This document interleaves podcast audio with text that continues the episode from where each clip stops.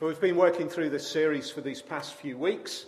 We're up to chapter 4 of the book of James, and uh, we're going to carry on uh, this afternoon. But before we do, let's pray together, shall we?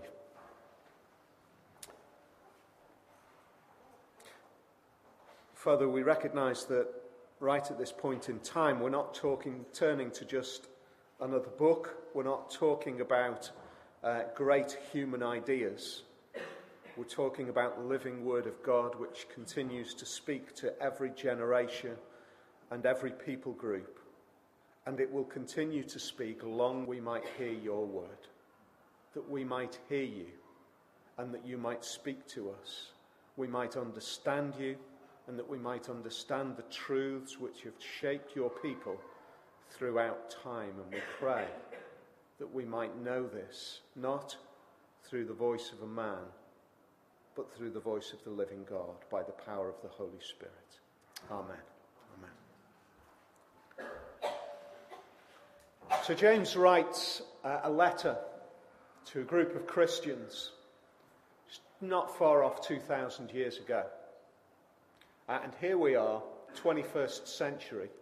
It would seem on face value that we couldn't be further away, could we? If we look back in time and we kind of imagine ourselves back then, the kind of life that people would have lived at that point in time is so remarkably different from the life that we live today. We are in such a different place on the face of it. Uh, and yet, what we find out again and again as we turn to the Bible is that the Bible speaks into our generation, into our day, and brings truths which are incredibly powerful for us. Somebody has said that the world is a zero sum game. What that means is that there is a finite amount of resource. Uh, and basically, the resource that is available, it's a bit like cutting a cake. Cutting a cake or a, or a cake on a table is a zero sum game. If I cut a piece of cake for me, the size of the piece that I cut the size of the piece that I have means that you get less cake. That's a zero sum game. It means that if I take all the cake, there's zero for you. We think of the world as a bit of a zero sum game. In fact, we behave like that. We think that there is a certain amount of resource and we have to have it. We have to gain it, we have to gather it, we have to collect it. That famous artist, Damien Hirst, the one of the dead shark in formaldehyde, if any of you are into contemporary art, Damien Hirst said this about life Collecting is the way the world works as a human being. Collecting is the way the world works as a human being. As you go through life, you just collect. I always think collections are like a map of man's mind. That's interesting, isn't it? He's saying, you know what, we just, we collect, but we collect incessantly. In fact, let's be honest, our culture, possibly more than uh, a culture for many generations, possibly, arguably, throughout time, our culture, more than any other culture, defines itself by what we have. What we have is who I am. That's what we think. So we, we define ourselves by our collection of possessions. We define ourselves by that collection of the scarce resource of relationships or the scarce resource of friendships. We treat this world like a finite resource. Turn the pages of Hello magazine, and what it is, is it full of? Is it it's full of people who have consumed who many people would then aspire to be like because they happen to have an Armani suit or whatever uh, lifestyle and five houses in various parts of the world and a private jet and all of that kind of thing. There are people to aspire to. And, and many people live their lives defining themselves by what we have. And you might think to yourself, do you know, what I can honestly say That's not, that's not where I am. I am very satisfied. I was trying to, I was trying to work this through. What about those people in the Occupy protests that are going on around the, the, the, the world at the moment? People who've said, you know what, I am not bothered about possessions. Uh, I'm not bothered about whether I've got uh, a great house. Actually, I'm happy to live in a tent on the steps of St. Paul's. How does that fit in with this sense of possession? Think about this. The possession in that case isn't individual, the possession is gathered. In other words, I'm part of this group of people, and we all are happy not to have. But the one thing that we're really bothered about is all of those people that disproportionately have. So you might say, well, I'm quite comfortable with what I've got. Generally, that would mean that we fit into a group where we say, I'm part of a group that maybe doesn't have, but I'm really dis- discouraged, I'm really uncomfortable. In fact, I'm angry with the, the, the small number of people who have a massive amount. In fact, my mind says that the world should work on a more balanced basis. Isn't it interesting? That when we really start to think about it, we are either somebody who is driven by what we have personally, or we are driven by what we have collectively. We have a sense of what we have is who we are. Somebody has said this being, therefore, being depends on having. And worth is derived by what we possess. So if I don't have, I am of less worth if I don't possess, I am of less value. I am not quite so much the person that I ought to be. James says in this opening chapter, uh, this opening verses of chapter 4, what causes fights and quarrels among you? Don't they come from your desires that battle within you? You desire, but you do not have, so you kill. You desire, you desperately want? What causes the strife that is going on amongst you? Now, let's just stop and remind ourselves he is writing here to, to churches. He's saying, look, you are living and you are carrying on living driven by what you possess, by, by what you've got. And it causes quarrels and strife amongst you. He even says it takes you as far as killing. Jesus said, if you hate somebody, you've already killed them. I think that's where James's mind is going. I don't think there was literal bloodshed in the church that he was writing to. I think he's saying that if your attitude is such that you are so angry with somebody that you want to think of them as nothing, in other words, you wish you weren't there, you might as well have killed them. That's where, you, that's where you're headed. The tragedy in the world that we live is that the idea of being killed for something is actually not so far off the mark. New Year's Day this year, somebody, a young 19 year old woman in London, was shot for her mobile phone. Shot for her mobile phone. Thankfully, she survived and made a reasonable recovery. But shot for her mobile phone because of what we possess because I need to look, I need to be, I need to identify myself with a particular category of people or being or who I am. Politicians for generations now have promised us the levelling of society, that those who have not can move up the stratas of society and can gain. And we just surround ourselves with this strife of gaining.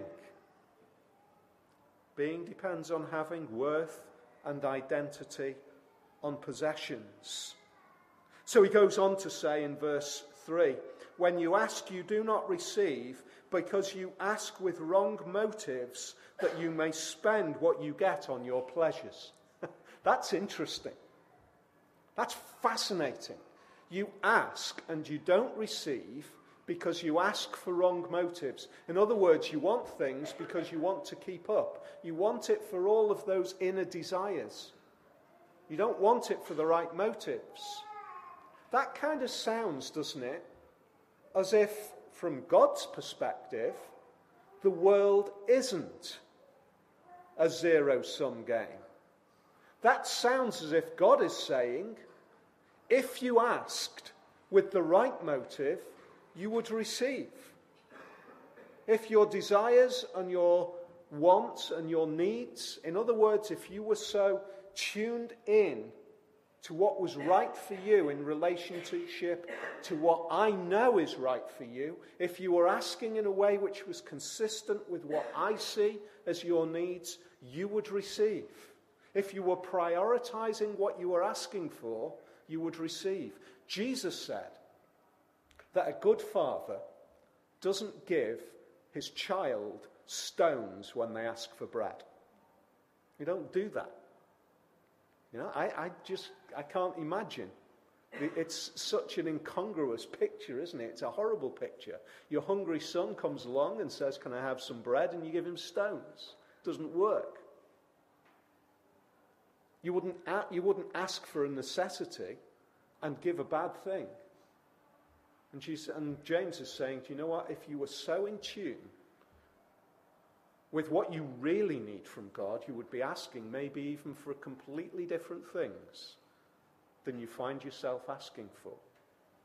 So we see here in verse 1 to 3, we see the reasons for our fighting. We see the reasons for the fighting that goes on in the world around, the world globally, we see the reasons for the fighting that goes on in all of those ever decreasing circles. Ultimately, to sadly, we see the reasons for the fighting that goes on within the gathering of the people of God within this church that James is writing to. And maybe, maybe he's writing and saying it's the reason for the fighting and quarreling that goes on within Christ Church Escape. What a tragedy!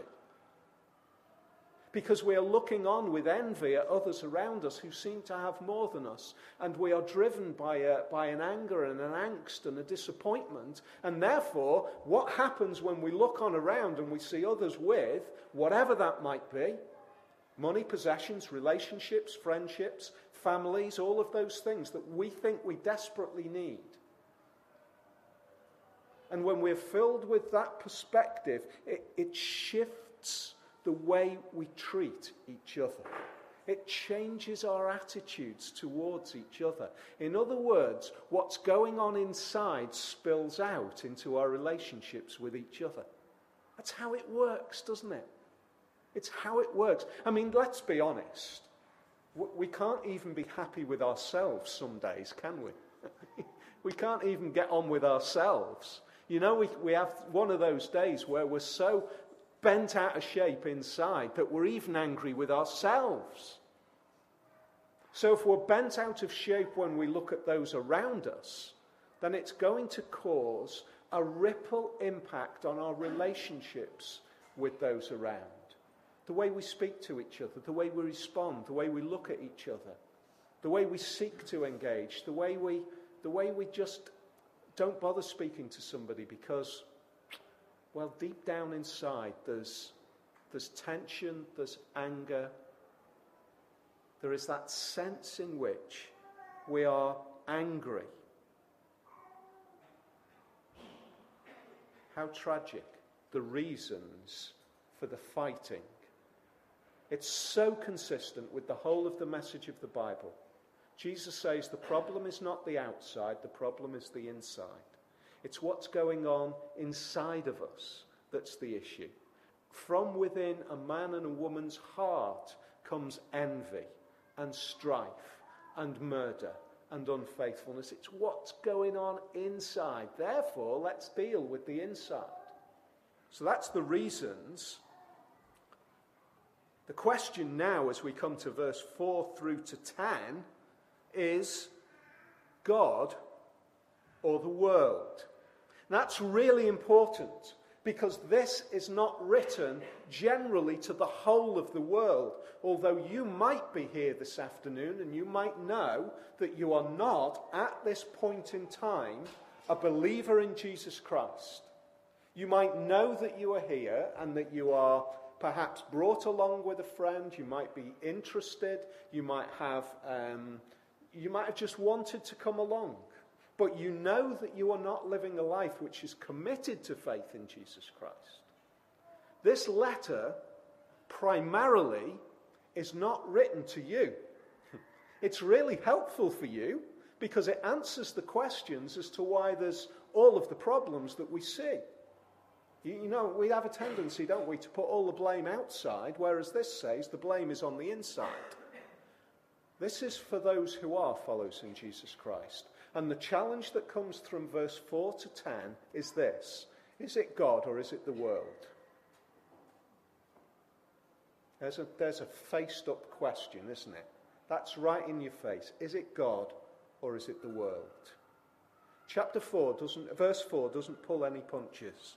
You adulterous people, don't you know that friendship with the world means enmity against God? You adulterous people. There is something still in our generation which is deeply, deeply disturbing and horrible about unfaithfulness. We still don't like it. For all that we live a life uh, in, in, in our society today which does not commit itself to relationship one person with another, we live a life that is not committed to that, we still know that there are in, that when that when a relationship is proved to be unfaithful, there is great pain. Isn't that interesting? No matter no matter how we live, how, mu- how much freedom we want to give ourselves, we know that adultery, unfaithfulness, is still unacceptable. Now, what this verse uses is that powerful picture of a lack of faithfulness as a description of whether we are in relationship with God or whether we are in relationship with the world. Don't you know that friendship with the world makes you an enemy of God? In other words, you've said that you are a follower of Jesus. You've said that.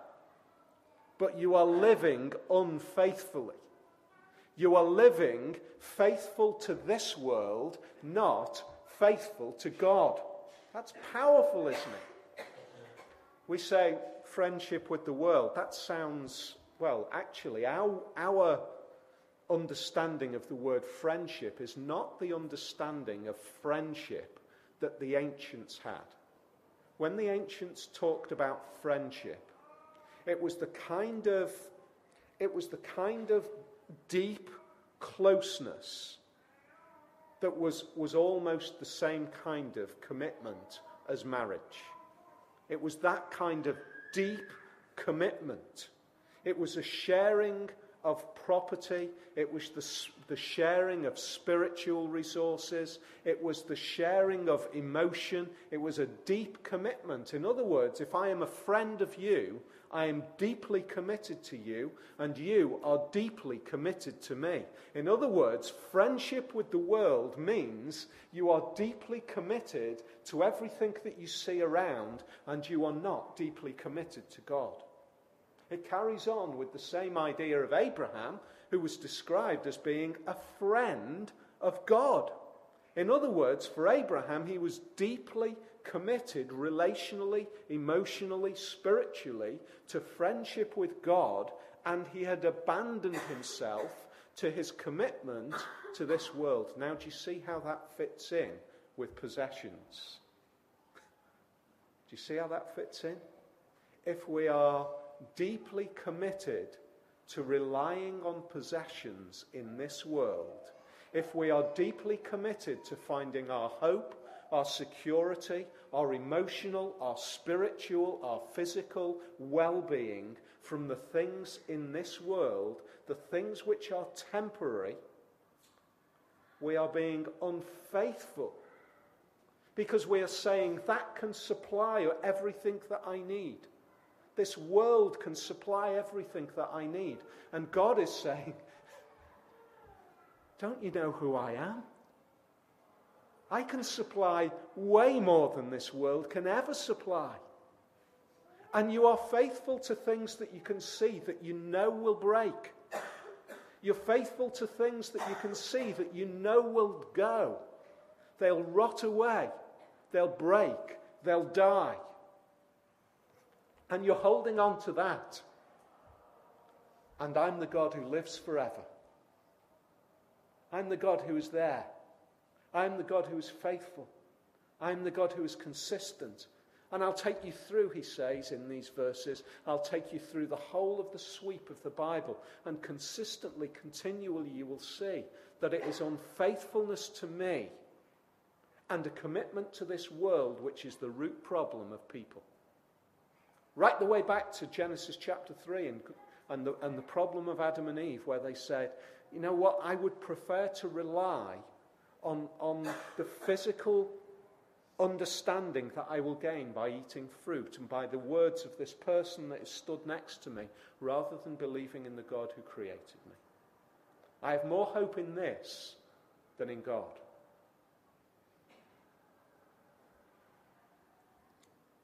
verses 8 to 10. I'm going to skip through, we're going to do the whole of this chapter quite quickly, so we're skipping through verses quite quickly here. Submit yourselves then to God, resist the devil, and he will flee from you. Come near to God, and he will come near to you. Wash your hands, you sinners, and purify your hearts, you double minded. Grieve, mourn, and wail. Change your laughter to mourning and your joy to gloom. Humble yourselves before the Lord, and he will lift you up. In other words, it's saying, you know what? You, are living so, you, you're filling your life, you're living a life where you think you're happy. And actually, you need to turn that around. And you need to be broken. Now, here's the critical thing what does it look like when we are broken before God? What does it look like when we are stripped of our reliance on this world? Because sometimes that happens in a moment, doesn't it? Where we realize that we are stripped of our reliance on this world, in this world. We are totally humbled. 12 months ago, to the day, I remember, the Japanese tsunami struck. In a moment, people's lives who survived, those who survived, their lives were changed. What they had previously relied on was stripped, it was gone. Do you know what? It can happen in a moment for all of us. When we are humbled, when we are broken, when we are stripped and we are on our face. What does it mean to be on our face before God? You know, the great news is verse 10. He will lift you up. That's what it means. When you're shattered, when you have got no resource, when everything is gone, when you are no longer relying on yourself, when we are stripped of our own strength, God does not leave us in the dust. He does not leave us broken. He does not leave us shattered. When we are way down there, He lifts us up. That's great news. In fact, it is the only way, really, to know relationship with Him. We cannot fully, deeply, profoundly know relationship with God until we are stripped, until we are broken, until we are till our fingers are prised away from all of the things that we rely on. But the great news is that the idea that God has is not to humble us and to leave us broken and shattered, but to lift us up, to raise us. Being broken before God is not a bad place, it's a great place. It's a place of hope because He lifts us and secures us and strengthens us. Humble yourselves before God, and he will lift you up. Do you remember in The Lion, the Witch, and the Wardrobe, where Peter, who was rebelled against his family, uh, his two sisters and his brother, and has sided with the White Witch, and, uh, and then it ends up in complete chaos as the White Witch turns on him. And when he comes back broken to Aslan, when he comes back shattered and knowing he has no hope, when he stands there in front of Aslan with his head bowed, feeling as if he is completely just lost relationship, the relationship is restored. But it costs. It costs. It costs for Aslan to be broken on the stone table. It costs for Jesus to be broken on the tree, to be crushed and to be broken.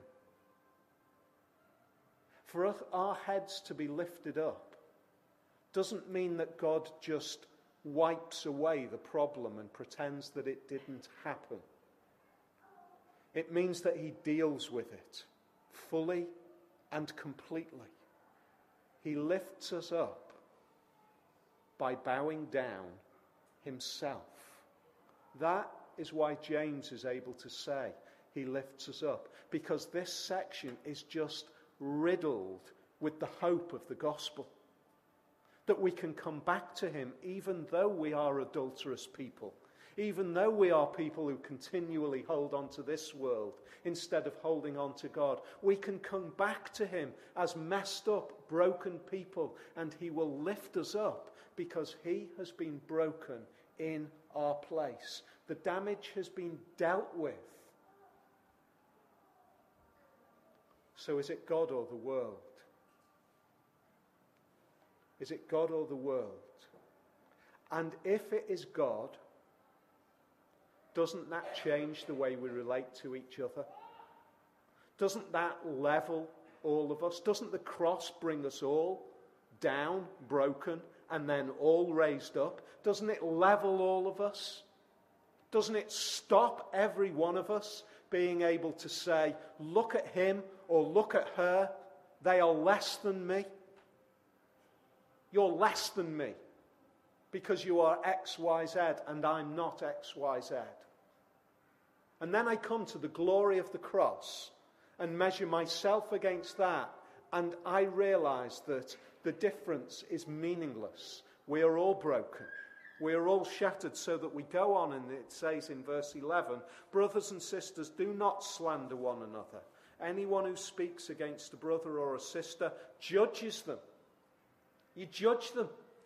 You're standing in the place of a judge, as though you are raising yourself up to be above. And the previous, uh, previous verses say, But if you're humbled and broken, you'll realize exactly where you are and remember that you are there, but remember that your head is lifted up. In other words, you can't be both. you can't live proud arrogance, judging other people, and at the same time recognizing that you are humbled and broken before God. It just doesn't work. You can't be both. And yet we do, don't we? We do, because that's our problem. We live lives where we judge, where we measure, where we consider the behavior of one or another, and we consider it less behavior and unacceptable behavior, or, or motives or attitudes or whatever it might be. And this is the message of James to the church. It's saying basically this we've not got a grip on who we are. We've not realized what has happened as a result of the cross. So let's be joyful, broken people who no longer live judging each other, but rather wrap our arms around each other and say, let's soldier on together. Let's, let's move forward together. Because although you might be what you are, and we do not, con- we do not condone each other's sin, do we? We don't say, oh, it's okay. The cross breaks us all and remakes us all. It says that Jesus is broken. Look how profound it is. Look how significant it is that the God who created us has to die. What a great leveler that is. So it affects how we relate. And finally, it affects how we plan. Listen, you who say today or tomorrow you will go to this or that city, spend a year there, carry on business, and make money. Why, you don't even know what tomorrow will bring or what will happen tomorrow.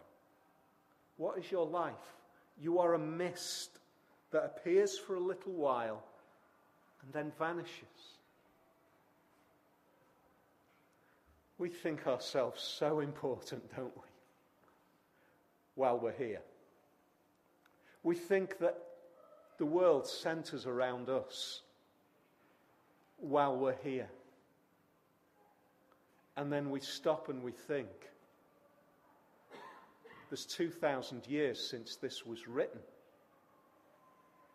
And I'm going to last 70 or 80 years. It's gone like that. It's over and done with. It's finished. You know, we were chatting, the, Rach and I, the other day. I'm really, I am just not good with videos or pictures from the past. And uh, I, it just it gets me quite emotional. And Rachel had just put some pictures on the window of, of the boys when they were young, and they, I mean really young, sort of two, three, and four sort of age. And you look back and you think, where's it gone? Where has it gone? It's past and finished and gone. We are like a mist, like a vapor, aren't we? And yet we live with great strident plans. Oh, yeah, I'm going to go to that city. I'm going to make some money there. I'm going to spend two years there. Maybe it might not quite express itself like that. What am I going to do next year? Well, I'm going to go for that qualification. And when I get that qualification, I'm going to move on and I'm going to do X, Y, Z. And after that qualification, then I'm going to get that kind of job. And we've got our whole life planned out as though it's everything. And yet it's gone in seconds, relatively speaking. It's gone in seconds. And then we realize we can't even be sure about tomorrow, can we? We can't even be sure about tomorrow. We don't know what tomorrow's going to bring. The world can change in a moment. And yet we live as if we are in control of it. And it can change in a moment. You know, the reality is, friends, we could not, it could be that we don't even get home tonight without the world being profoundly shaken for us, massively shaken. That's how it could work. That's what this verse is saying. And yet we live as if we've got it all mapped out for the next 10 years. So, what's the answer to that? The answer is verse 15. Instead, you ought to say, if it's the Lord's will, we'll, we will live and do this or that. As it is, you boast in your arrogant schemes. The Lord's will. I want to be knit into His plan for my life. I want to be shaped by His plan for my life, not my plan for my life. In fact, I want to be so confident because He knows what tomorrow brings.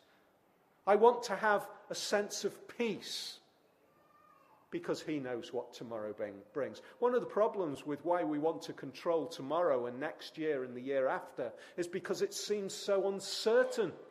It seems so shaky. We don't know what's going to happen.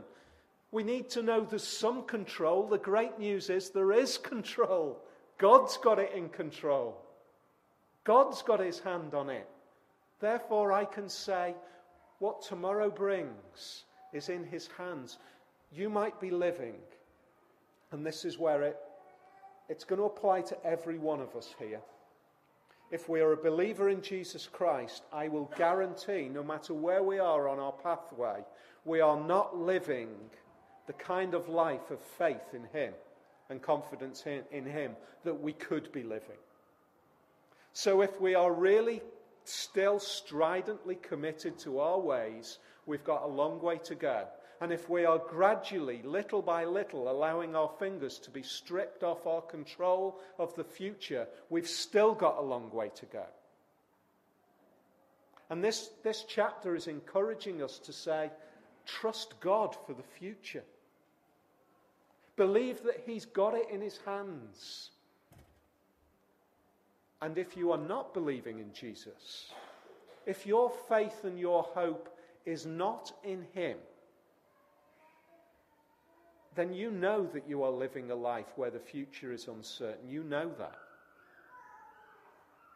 And you know that you can't be sure what tomorrow is going to bring. That's why we put all of our plans into it. I want to ask you wouldn't it be a great place? Wouldn't it be releasing? Wouldn't it be liberating? Wouldn't it be freeing? To reach a point where you know I can trust somebody for the future. I want to close by reading a verse of a song which a friend from Liverpool wrote. Says this My days are in his hands, every one by him is planned. So why should I fear when I know he is near and my days are in his hands? Days when your eyes fill with tears, days when your heart pounds with fear, days when you sigh, when you want to die, all those days are in his hands. Days of joy and light, days of peace and might, days when you're strong, days when your heart's filled with song, all those days are in his hands.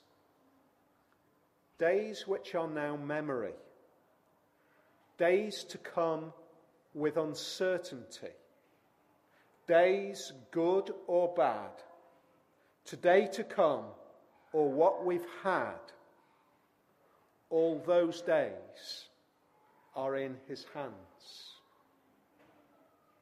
My Lord, my God, my King, my way, my everything.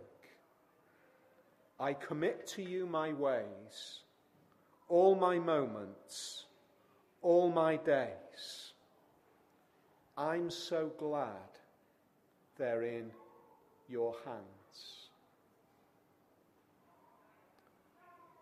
I don't know about you, but I want to live like that.